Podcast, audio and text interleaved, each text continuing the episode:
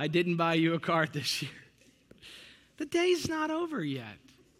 Stephanie gave me my card last night. That's not Valentine's Day. I told her I'm going to get her card and her flowers today. I just got to stop by Publix and. There's so much red out there today. I wore pink. I, I didn't even think about it. I just wore pink. Well, that's kind of Valentine-ish.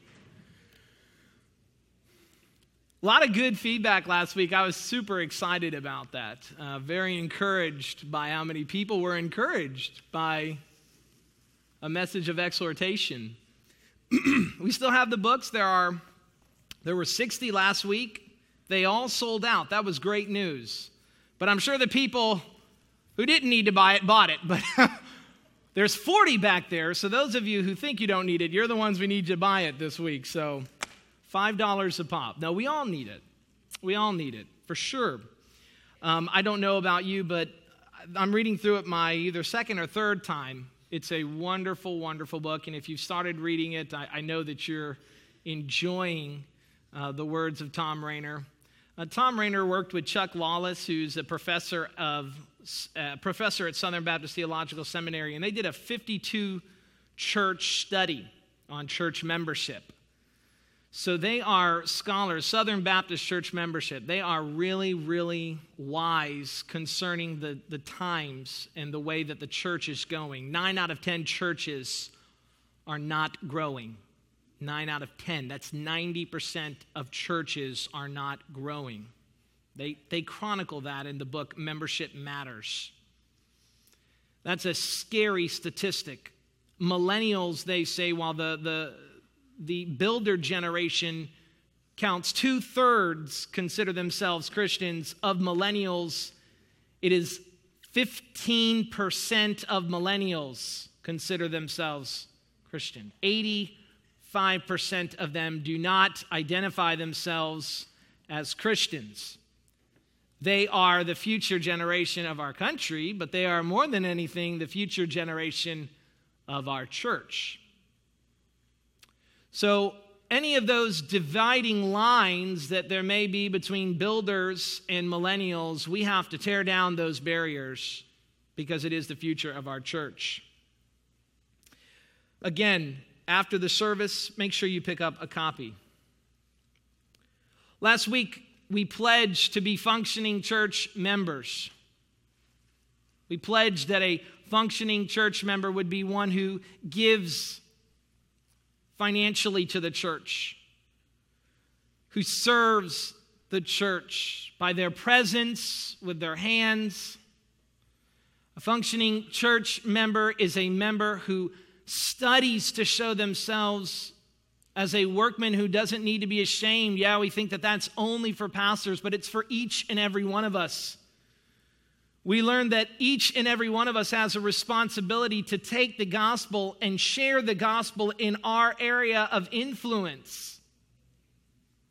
The Lord might not be calling you to the far country, but He is calling you to your immediate area of influence.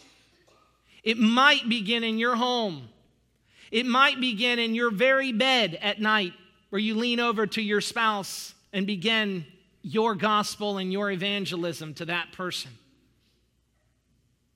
But every one of us, as we learned after the disciples were persecuted and a great persecution broke out, all of the church members that were dispersed did what? They shared the gospel wherever and with whomever they were around. And that's our goal as a functioning church member to become a church member in a meaningful way. Today, we're going to talk about unity. Unity is the linchpin to the success of the church. Without it, the church cannot fulfill the Great Commission to evangelize, baptize, and to catechize to the world. If we don't have unity, the very purpose for our existence now as the church is undermined. One of the most confusing things to a new believer is what a denomination is. We are so disunited, to coin a phrase, in the church in the 21st century. And then, even within our own denominations, we don't know unity. And then, even within our churches that agree the same with the same things, we don't have unity.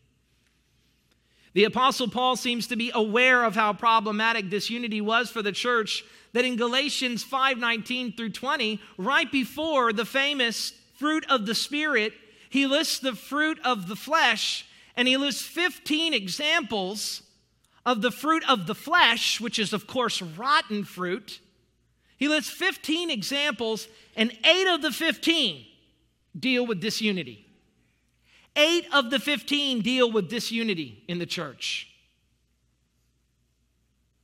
Jesus said that the love for one another, another way of saying unity, was the very identity marker to the world that we belong to Him. If we're united, people will know we belong to Jesus if we're united. That's because Jesus is united with the Father and with the Spirit, and the Spirit with the Father and the Son, and the Father with the Son and the Spirit. They are called a trinity, a tri-unity. That's the fusion of two words, three and one. That's what trinity means. Threeness and oneness. And they're not three in the way that they're one, and they're not one in the way that they're three, but they are one. That's the first statement of the Trinity. There's seven statements. And the first one is God is one. In fact, when God created mankind, he created them in his image to make them one. In a diversity, he wanted to make them united. That is the reflection of God's presence here on earth. Here in the church, we reflect God's image when we increase in our unity. The more we become united, the more we look like God. God demands church unity, says Thom Rainer in chapter 2. And if he's right, and a simple cursory reading of the New Testament and the Bible says that he is completely right, that is, that God demands church unity, then any form of disunity in the church is disobedience and cannot be tolerated by any of us. Not by the leaders nor by the members. Therefore, we must all pledge to be unifying church members. The sake of our church depends upon it. Let's pray. Father, I pray that you would give us a spirit of unity Lord, while the rest of the world is arguing over whether or not the miraculous gifts of the Spirit continue today, they have overlooked the greater gifts faith, hope, and love, which is unity. The irony is that these arguments take us into disunity. And unity is the thing you crave. Lord Jesus, you could have prayed for anything when you prayed for the church, but you prayed specifically that the church would be one as you are one with the Father. Lord, pray for us, intercede on behalf of this church now. Send your Holy Spirit. Fill this church with your Holy Spirit through the unity of the Spirit. We pray these things in Jesus' name. Amen. It's not enough to just begin with the topic of unity. I really think that it boils down, our topic today boils down to two ways of looking at this it is either unity or disunity. There's really no in between. You're not kind of united. If you're kind of united, you're not united. If your hand was kind of hanging on to your arm, it wouldn't be united to it. You'd get that fixed, wouldn't you? If your leg was kind of falling off, you'd get that fixed, wouldn't you? You know, last week we talked about body parts being separate from the body. This week is much worse. You know, when a body part is separate from a body, the body doesn't function like it's supposed to function. It's not as, it's not as strong and as powerful as it could be with all of its body parts. But disunity infects the whole body and threatens the integrity of the vessel. At least if you're not here, you're not sowing discord unless you're doing it through the internet or calling on the phone or gossiping. You're at least away. And do us a favor do the whole church of Jesus Christ a favor. If you're going to leave the church, leave once and for all and leave our names and our churches out of your mouth. God hates disunity. There are seven things that are an abomination to the Lord. Seven things that, six things that the Lord hates, seven that is an abomination. Those that sow discord. Let me say this do yourself a favor. Forget us. If you don't like us, fine. You've probably left and left the church of Jesus Christ, not just the local church, but if you've left, if you've left another church, whatever church you leave, if you leave the local or the universal, if you leave, remember this God hates when you sow discord. And he stores up wrath for you. So there's unity and there's disunity. If, if, if last week was being away from the church, this is being a part of it, but being an infection, disunity. And you threaten the integrity of the whole.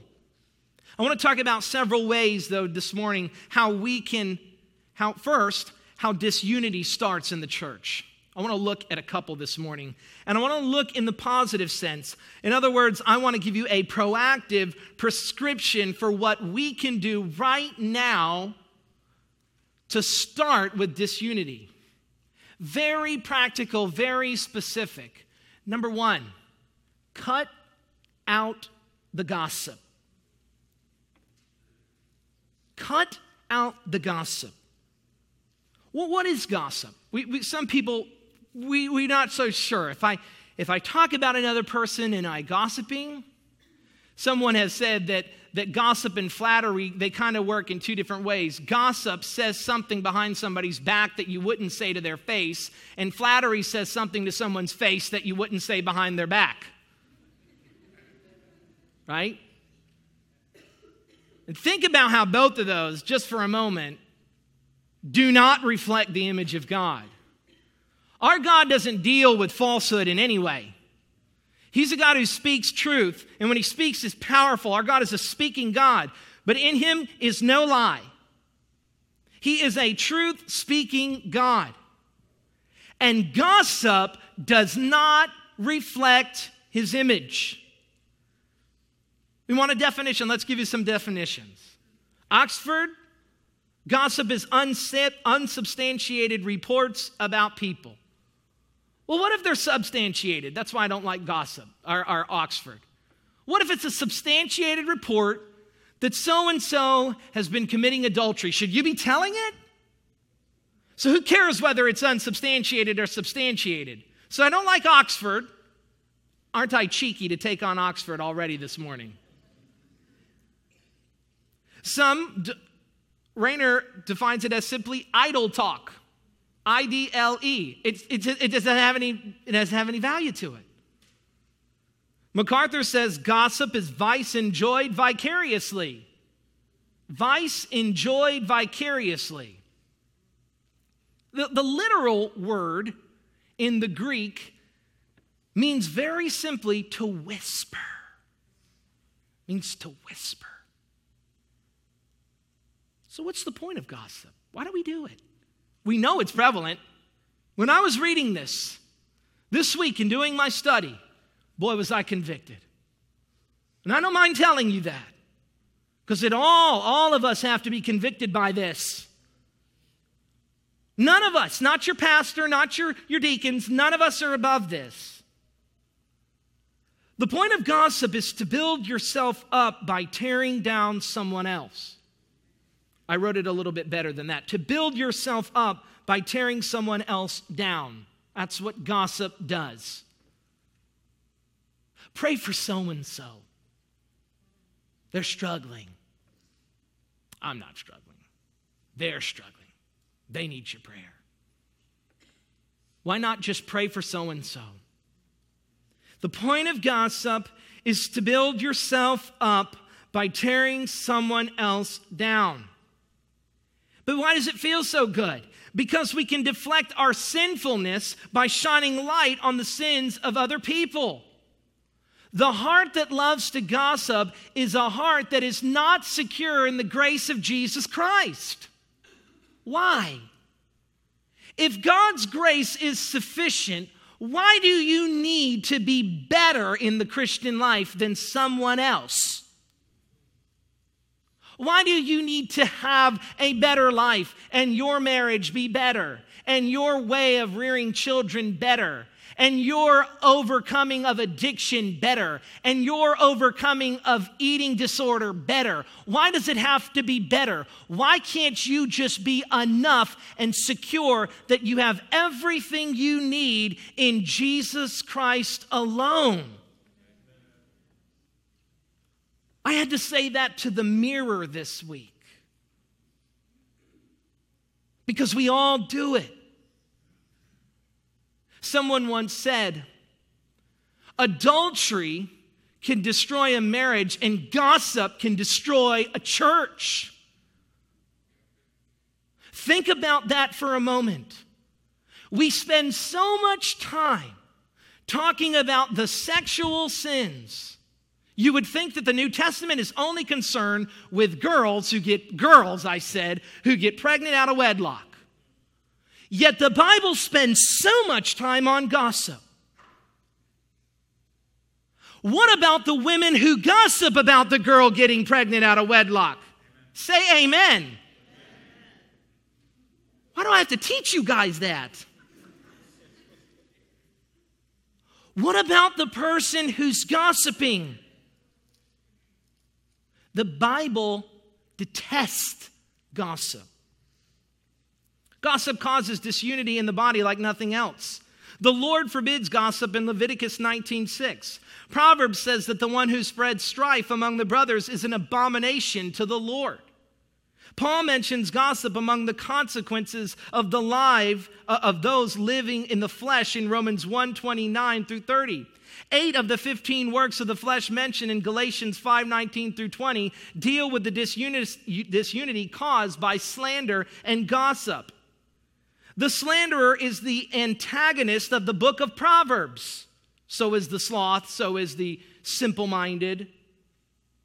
James says that the tongue is a fire, a world of unrighteousness. The tongue is set among our members, staining the whole body, setting on fire the entire course of life, and set on fire by hell. And how often do we preach about gossip? How often do we pray for sister so and so who struggles with gossip? Listen to the words of Scripture. God hates gossip. Any way we slice it, the Bible tells us that gossip is bad, really bad. So, how do we stop it from causing disunity in our church? How do we stop gossip from causing disunity in our church? I'm going to give you several ways. Number one, if it feels like gossip, it probably is, don't say it. 1 Peter 3:10 says, "Whoever desires to love life and see good days, let him keep his tongue from evil and his lips from speaking deceit." You want to live a good life. If you want to have a life however long it's going to be, a life of good days, Peter says, keep your tongue from speaking evil. And gossip is speaking evil. If you have to whisper, it's probably gossip.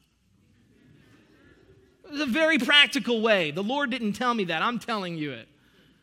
If you have to say, hey, psst, come here, did you hear? If it starts out with, did you hear? It's gossip, just, just in general. If it begins with, Did you hear? It's gossip. Psst. Come here, come here. If it's about someone else, if it's about someone else, it always has grave, v, grave, grave, because the Bible says that the mouth are open graves. Romans 3:10. Their mouths are open graves. If it is about someone else, it has grave potential to become gossip. The reality is when Peter says, Whoever desires to love life and see good days, let him keep his tongue from evil and his lips from speaking deceit. He is thinking about church unity, specifically reviling of one another, saying evil things, slander about one another. And he says, Don't repay it if you see it with more of it. Stop it at its source. Start with yourself and shut up your mouth, is what he says. Don't be like them. Set the example by shutting up your mouth when gossip starts. Second, rebuke gossip. If you hear it, rebuke it. What does that mean to rebuke? It means to say, stop doing that, but you can do it gently. Galatians 6 1 says this Brothers, if anyone is caught in any transgression, you who are spiritual should mind your own business and never say anything to that person and continue to let them destroy their lives with sin. No, it does not. Thank you, Diane. Speak to me, Diane. It does not say that. We say that. The Bible says, brothers, if anyone is caught in any transgression, you who are spiritual that is, those who walk by the fruit of the Spirit. Because that's Galatians 5. This is Galatians 6. You who are spiritual should restore him in a spirit of gentleness and keep watch on yourself, lest you too be tempted. You who are spiritual, that means those who walk according to the fruit of the Spirit love, joy, peace, patience, kindness, gentleness, goodness, self control. Those are the fruit of the Spirit. You who live like that should restore them in a spirit of gentleness. The point of a rebuke is not to embarrass someone, it's not to hurt their feelings, it's not even to correct it, it's to restore them. It is to bring them from that walk in the flesh into the walk of the Spirit. It is not to leave them there. If you see your brother or your sister committing sin, you cannot leave them doing that. But you who are spiritual, restore them gently.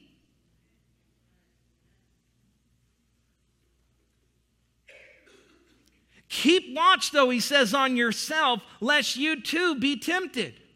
If Paul wasn't specifically speaking of gospel or gossip, it sure does fit.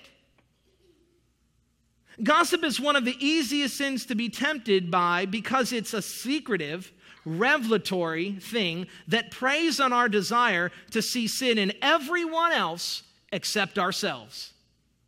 So Paul says, listen, and again, whether it's gossip or not, Gossip is so easy to get involved with it. Psst, hey, did you hear?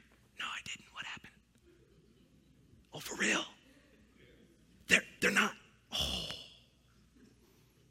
thank God I'm not like that. Isn't that how that conversation normally goes? For real? He did that? Whew. Thank God I'm not like that. Thank God that ain't happening in my house. Brothers and sisters, the gospel church. The united church restores one another in a spirit of gentleness. But be careful lest you fall prey to the same sin. Thom Rainer says, You don't have to be harsh in your response to someone if they're gossiping. Kindly say that you would rather not hear any gossip and you would hope it wouldn't continue to spread. You can be a unifier in your church with these simple words Finally, instead of gossip, bless.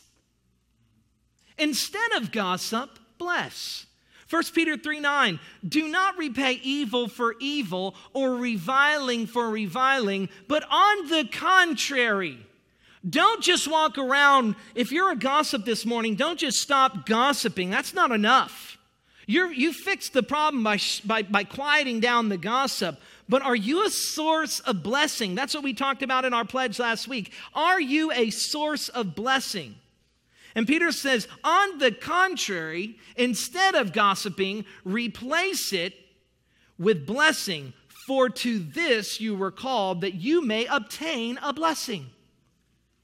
God's people have been called to bless others. Isn't that good news? Isn't that good that we get called to bless others? We have been called to be a blessing to the world. Whether the world knows it or not, we are a blessing to them.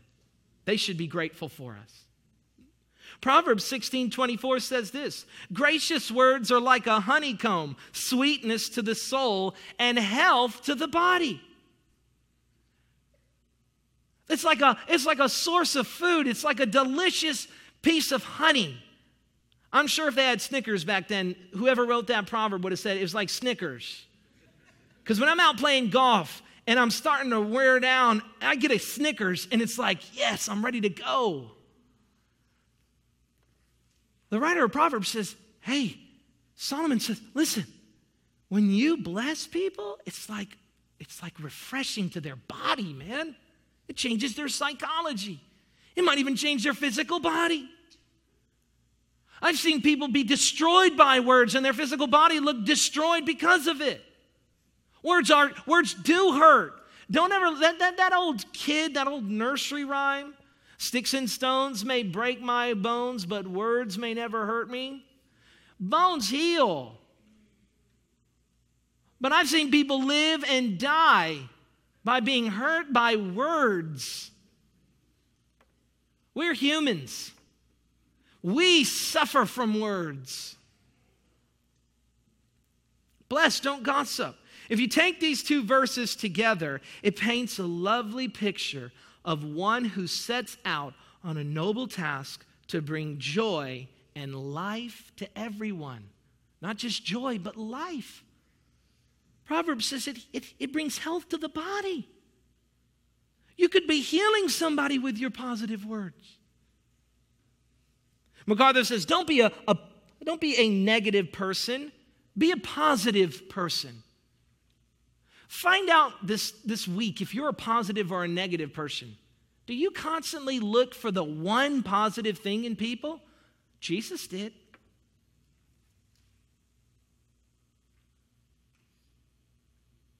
He looked at them. They were like sheep without a shepherd, and he had compassion on them. He could have said, They're all here just to get what they want from me because they're all here to get healed. That's all they're here for. They just want to be healed. Instead, he said they're like sheep without a shepherd. Show compassion. Words of blessing pour out, poured out of the heart, filled with compassion for others. Words of blessing are coming out, they are poured out of a heart that is filled with compassion for others. And words of blessing share the grace that God shares with us. Colossians 3 9 ends with this. It says, Do not lie to one another, seeing that you have put off the old self with its practices and put on the new self, which is being renewed in the knowledge after the image of the Creator. If you want to be renewed in the image of the Creator and reflect Christ's character, be a truth speaker. Bless, don't gossip. Second thing we have to do is we have to break down barriers. What are the barriers in our church? What are they? I, I don't know. But barriers do this they separate brothers and sisters from one another, husbands and wives. Think about the great wall that separated between East and West Germany. Family members that were once uh, together, brothers separated by a wall. Think about how joyous it was on that day when that wall came down and people were climbing over it. You know, people escaping from East Germany over into West Germany would risk their lives by doing that. The border guards were required by law to shoot anyone escaping over the wall. They would do it because they craved to be united with their loved ones. Do we crave to be united with one another? Break down barriers. I suspect some of them are ageism and racism and sexism and social classism. And all of these are different, but they all have the same heart to them namely, to elevate one group above another. Ageism elevates one particular age group above another. The old think they're better than the young, the young think they're smarter than the old, and neither the two shall ever meet. Stop it. Both groups, stop it. I say that in love. Racism elevates one race above another. It says, My race is the only race that does it the right way, or the white way, or the black way. Do you know that in Christ there is no Jew nor Greek? Do you know that in Christ there, I mean, gosh, guys, you guys are making me beg for amens this morning. I said, do you know that in Christ, not in, not in all of these fancy places that we go to solve racism in this world that have stick figures, red and yellow, black and white, holding hands, that try and promise some way of, of getting together as races apart from Jesus Christ. But in Christ, there is no slave nor free, male nor female, Greek nor Jew. In Christ. So, how can that be here among us? Sexism elevates the sex, one sex above another. You know how women are. you know how men are. Girls, I didn't hear you laugh on that one. There's this new commercial. I don't know if you saw it. It came out with the, with the uh, during the Super Bowl. Not Puppy Monkey Baby, whatever that was. I have had nightmares about Puppy Monkey Baby. But there's this new commercial it's stereotyping men and women. It's Tarzan and some, I don't think it's Jane, but Tarzan is dumb man. He's dumb, stubborn. And woman is nagging. She knows everything. And it's stereotyping. And we love it. We think it's funny. It's kind of funny. It's pathetic. Because men, you're not dumb. The devil wants you to be dumb. Look at the TV. Every male figure on the TV is dumb. The devil's so happy with you thinking that your role is to sit on the couch, but it's not. It's to get up and serve, it's to be a leader. Ladies, the devil is so happy with you thinking that you know everything and that your husband is dumb. And while you are vastly smarter than we are, don't let the devil corrupt your mind either. I didn't hear you say amen, Stephanie.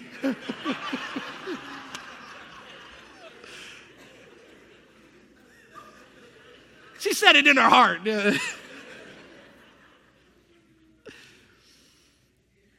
All, the, all three of these, or whatever the barrier is, they're all born out of a fleshly pride to draw greater self worth from identifying with a specific class of people.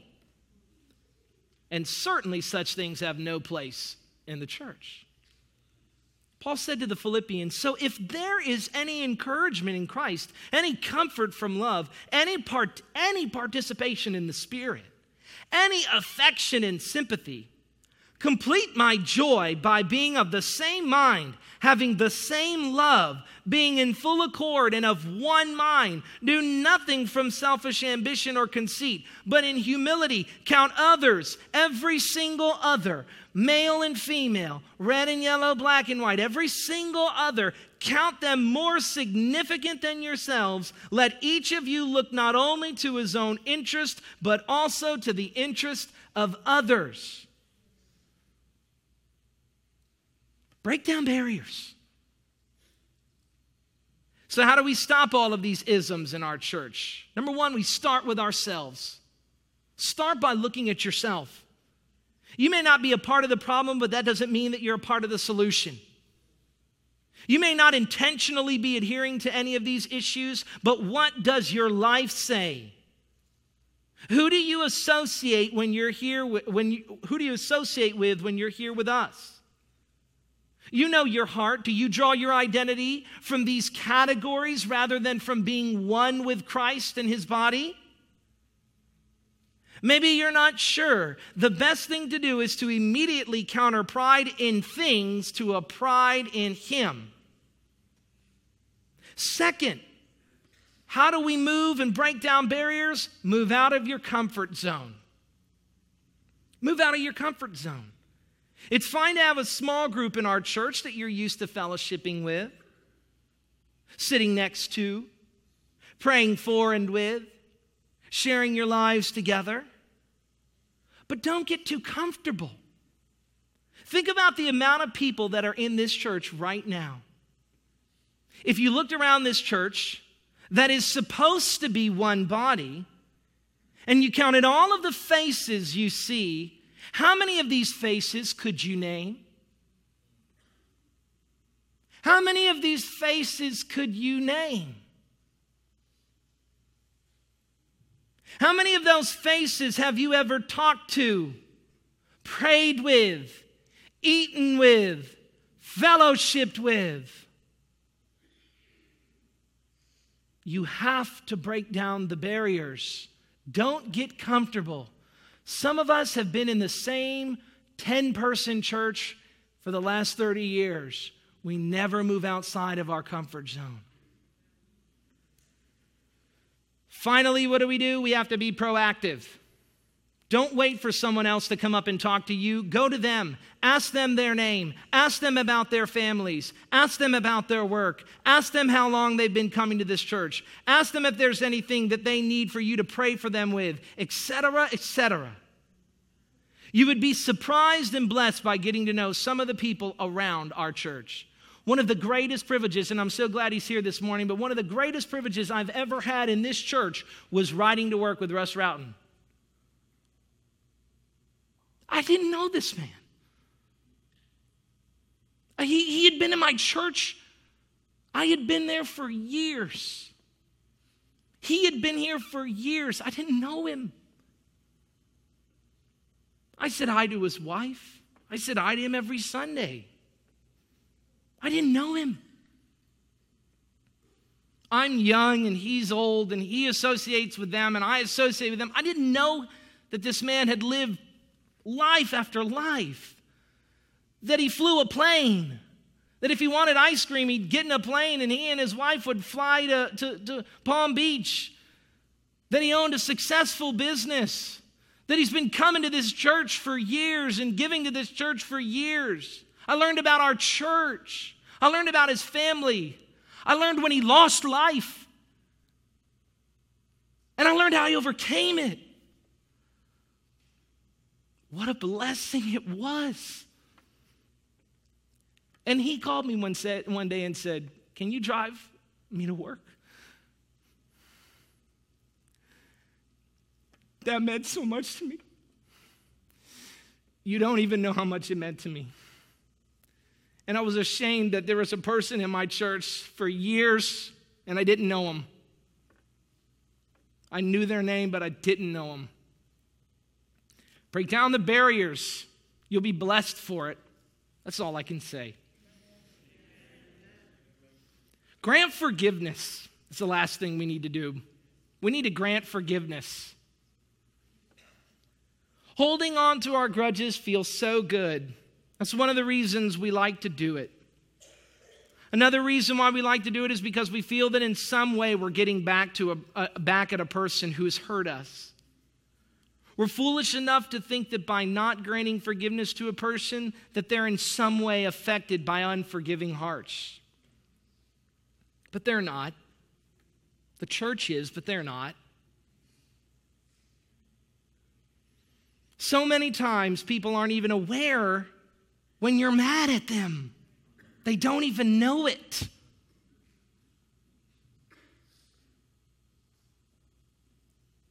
Grant forgiveness. You're wasting your time and your energy rotting away in your own rebellious heart of unforgiveness. Rotting. But unforgiveness is a powerful tool of the devil. And it's funny how that happens. It's funny that it happens like this the devil portrays God as this unforgiving, megalomaniacal, cosmic killjoy waiting to zap us every time we do something bad. But God says, I'm waiting to forgive you right now. I'm knocking at your heart, man. Your rotten, dead heart. And I will come into you I will forgive you. Just repent of your sins. I'll, I'll give you my spirit. I'll give you my son. I'll call you, I'll even call you my son. You and I will be one. We will have that fellowship that Adam and Eve lost for you. That's our God. The devil, his name is accuser. He loves not forgiving. He is quick to accuse you of your sin and your unrighteousness and to hold it against you forever. And he would love nothing more than to watch you fry with him. Should our church be an unforgiving church? No. Our church must be eager to forgive. How can we become a church that's eager to forgive? Number one, recognize your own need for forgiveness. Recognize your own need for forgiveness. Matthew 18, Peter, Jesus, how many times do I need to say, how, I, how many times do I need to forgive my brother? Seven times? A whopping seven times? You know what? Peter needed an amazing forgiveness, didn't he? A forgiveness that he didn't have, that we don't know about until the last chapter of John, where Jesus singles Peter out, the resurrected Jesus. And he says to Peter, Peter, do you love me? Up until that time, Peter's saying, Of course I do. Peter has forgotten that he needs forgiveness. He has forgotten that he forsook his Savior, his Lord to save his own neck. It says that Jesus asked Peter three times, and on the third time, Peter began to be discouraged. Peter needed forgiveness, and the Lord gave it to him. That very story is followed up by a parable of an unmerciful servant who needed forgiveness from a king for a debt he couldn't pay back and who was unwilling to give it back to another servant. And when the king heard that story, that that unmerciful servant who had been given a greater, forgiven of a greater debt, did not forgive of the lesser debt, he was thrown into prison until he could pay it back off, which is what? He never could pay it off. Recognize your own need for forgiveness. Number two, tell others when they've hurt you. You have to tell others when they've hurt you. Matthew 8 15 says this If your brother sins against you, go and tell him his fault between you and him alone.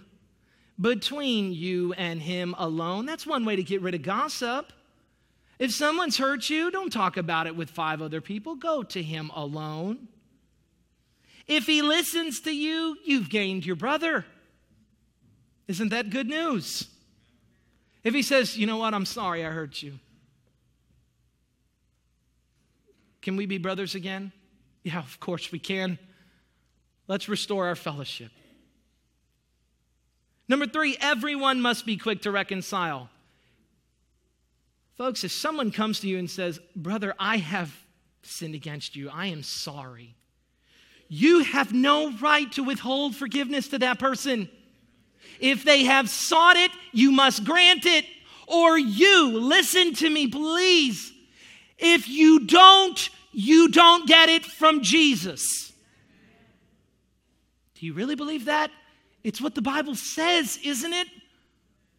Why do I need to bring in a Greek scholar to tell me that's what it says? If you don't grant it, you don't get it. Everyone must be quick to reconcile. Reconciliation requires that everyone be prepared to say, I'm sorry when they've hurt someone else. Just say, I'm sorry. It ends the situation. If you get defensive, oh, it's going to go on. Just say, I'm sorry. I didn't see it that way. I'm sorry. Let's be restored. Finally, if a person doesn't know they've hurt you, either tell them or let it go. If a person does not know they've hurt you, either tell them or let it go. Maybe I've offended you. Please come and tell me. If I have, please tell me. I, I, can't, I can't say I'm sorry. I can't say I didn't say that if I did.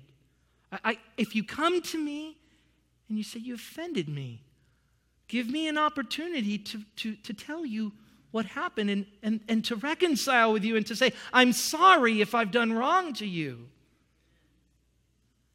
If you're not willing to do that, though, let it go. Forget about it. If you're not willing to do it, you have to let it go. Your prayers will be hindered if you don't, the Bible says.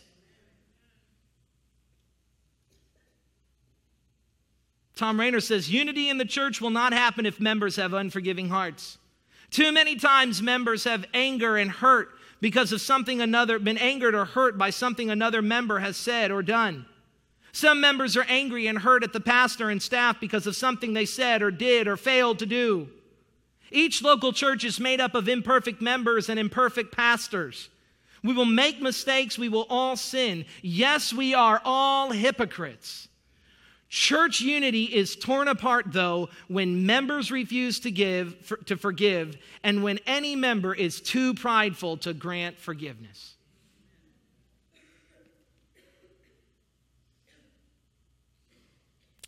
Finally, we have to be a source of unity. We have to be a source of unity. John 13, 35 says, By this all people will know that you are my disciples if you love one another. Ephesians 4 1 through 6 I, therefore, prisoner for the Lord, urge you to walk in a manner worthy of the calling to which you have been called, with all humility and gentleness, with patience, bearing with one another in love, eager to maintain the unity of the Spirit in the bond of peace. Are we eager to maintain the unity of the Spirit? Colossians 3 9b through 11. You have put off the old self with its practices and put on the new self with which you are being renewed in the knowledge after the image of its creator. Here there is not Greek and Jew, circumcised or uncircumcised, barbarian, Scythian, slave free, but Christ is all and in all. When you sing Christ alone in this church, sing so with a spirit of unity. I got up this morning and I read. I like to read blogs. Before I start to write, I like to read other good writers. It inspires me to write. I saw this blog for Valentine's Day. It's on Gospel Coalition. If you're ever looking for a good blog page, the Gospel Coalition is one. I saw this, I thought it was cute. 50 ways to love your church. Many of these deal with unity. Love and unity are the same. Show up for worship, number one. Sing heartily, number two. Say amen. I'm looking at you, fellow Presbyterians. That's actually what it says. Pray for church members. So, so you want practical. How do, how do I start unity today? The pastor didn't tell me what I can do to unite. Let me tell you show up for worship. Sing heartily. Say amen. Pray for church members. Pray with church members. Let them pray for you. Weep with them. Rejoice with them. I love this. Learn people's names. And if they forget, just say, it's Andrew. It's Bobby. Or lie to them and tell them it's another name and have fun with them. I love this one. How do you love your church? How can you unite? Introduce yourself so they can learn your name. Use your gifts. Well, I play the piano. Okay, that's not a spiritual gift. It's not. Encouragement is. We don't have to have a slot open for you to play piano for you to use your spiritual gift. You can start by encouraging. Say hi to the children. Teach a Sunday school. Volunteer for the nursery. I said, volunteer for the nursery. Send a thank you note. Love Christ. Lead a Bible study. Put your tithe in the offering plate.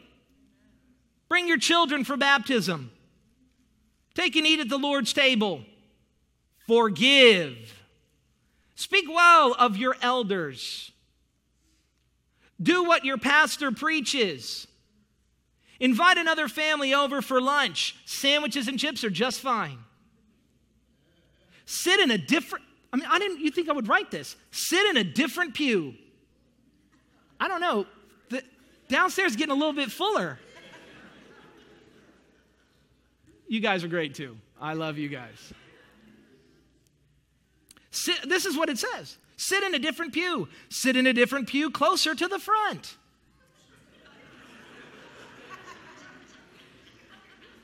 she must be, whoever, the woman who wrote this, I think her name is uh, Megan Smith, she must be a pastor's wife.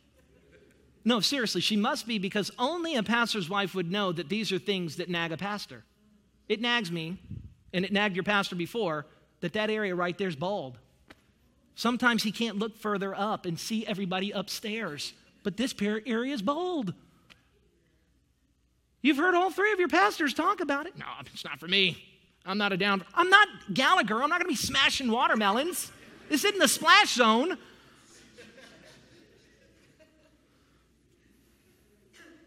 Sit in a different pew closer to the front. Introduce people to each other. I love doing that one. Hey, did you know this? Don't complain about the attendance or the music or the coffee. Attend their midweek meetings. Attend their midweek meetings. Stay for fellowship lunch, potluck, dinner on the grounds. Bring a dish. Offer to clean up after the fellowship lunch, potluck, dinner on the grounds. Talk to the people on the margins. Make a note of phone numbers. Make a note of food allergies. Invite someone to church. Say hi to a teenager. Offer to hold a baby. Pick up a discarded bulletin, communion cups, or wadded Kleenex. Organize a community outreach. Just listen to someone. Use your connections to help someone find a job. Use your connections to help someone find a spouse. Watch out for children in the parking lot. No, no, I'm serious. This woman is definitely a pastor's wife because only a pastor's wife would know that every 50 of these are things that nag me.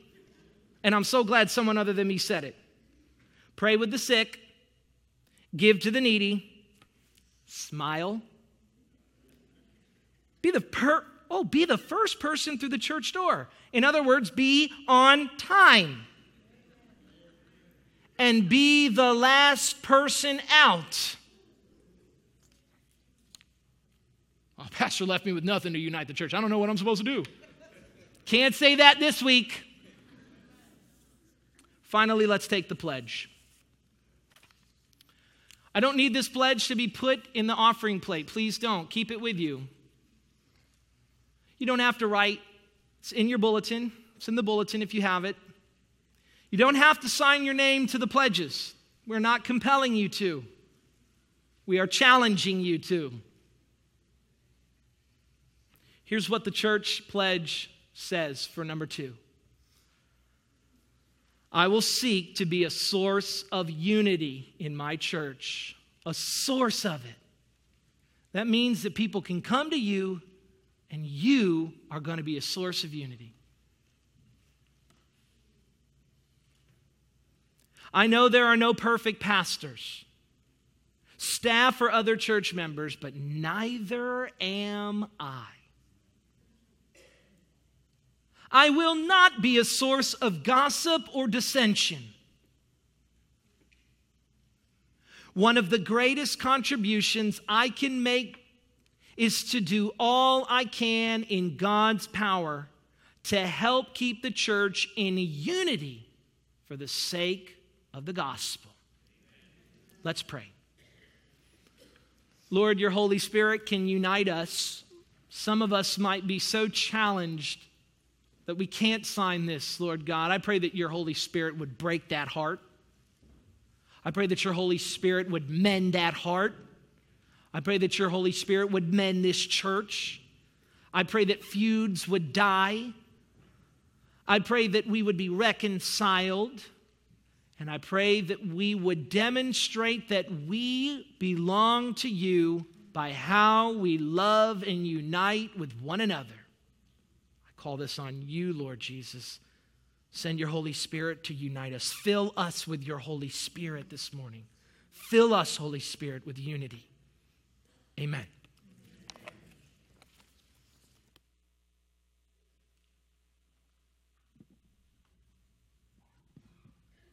Would you stand with us as we close and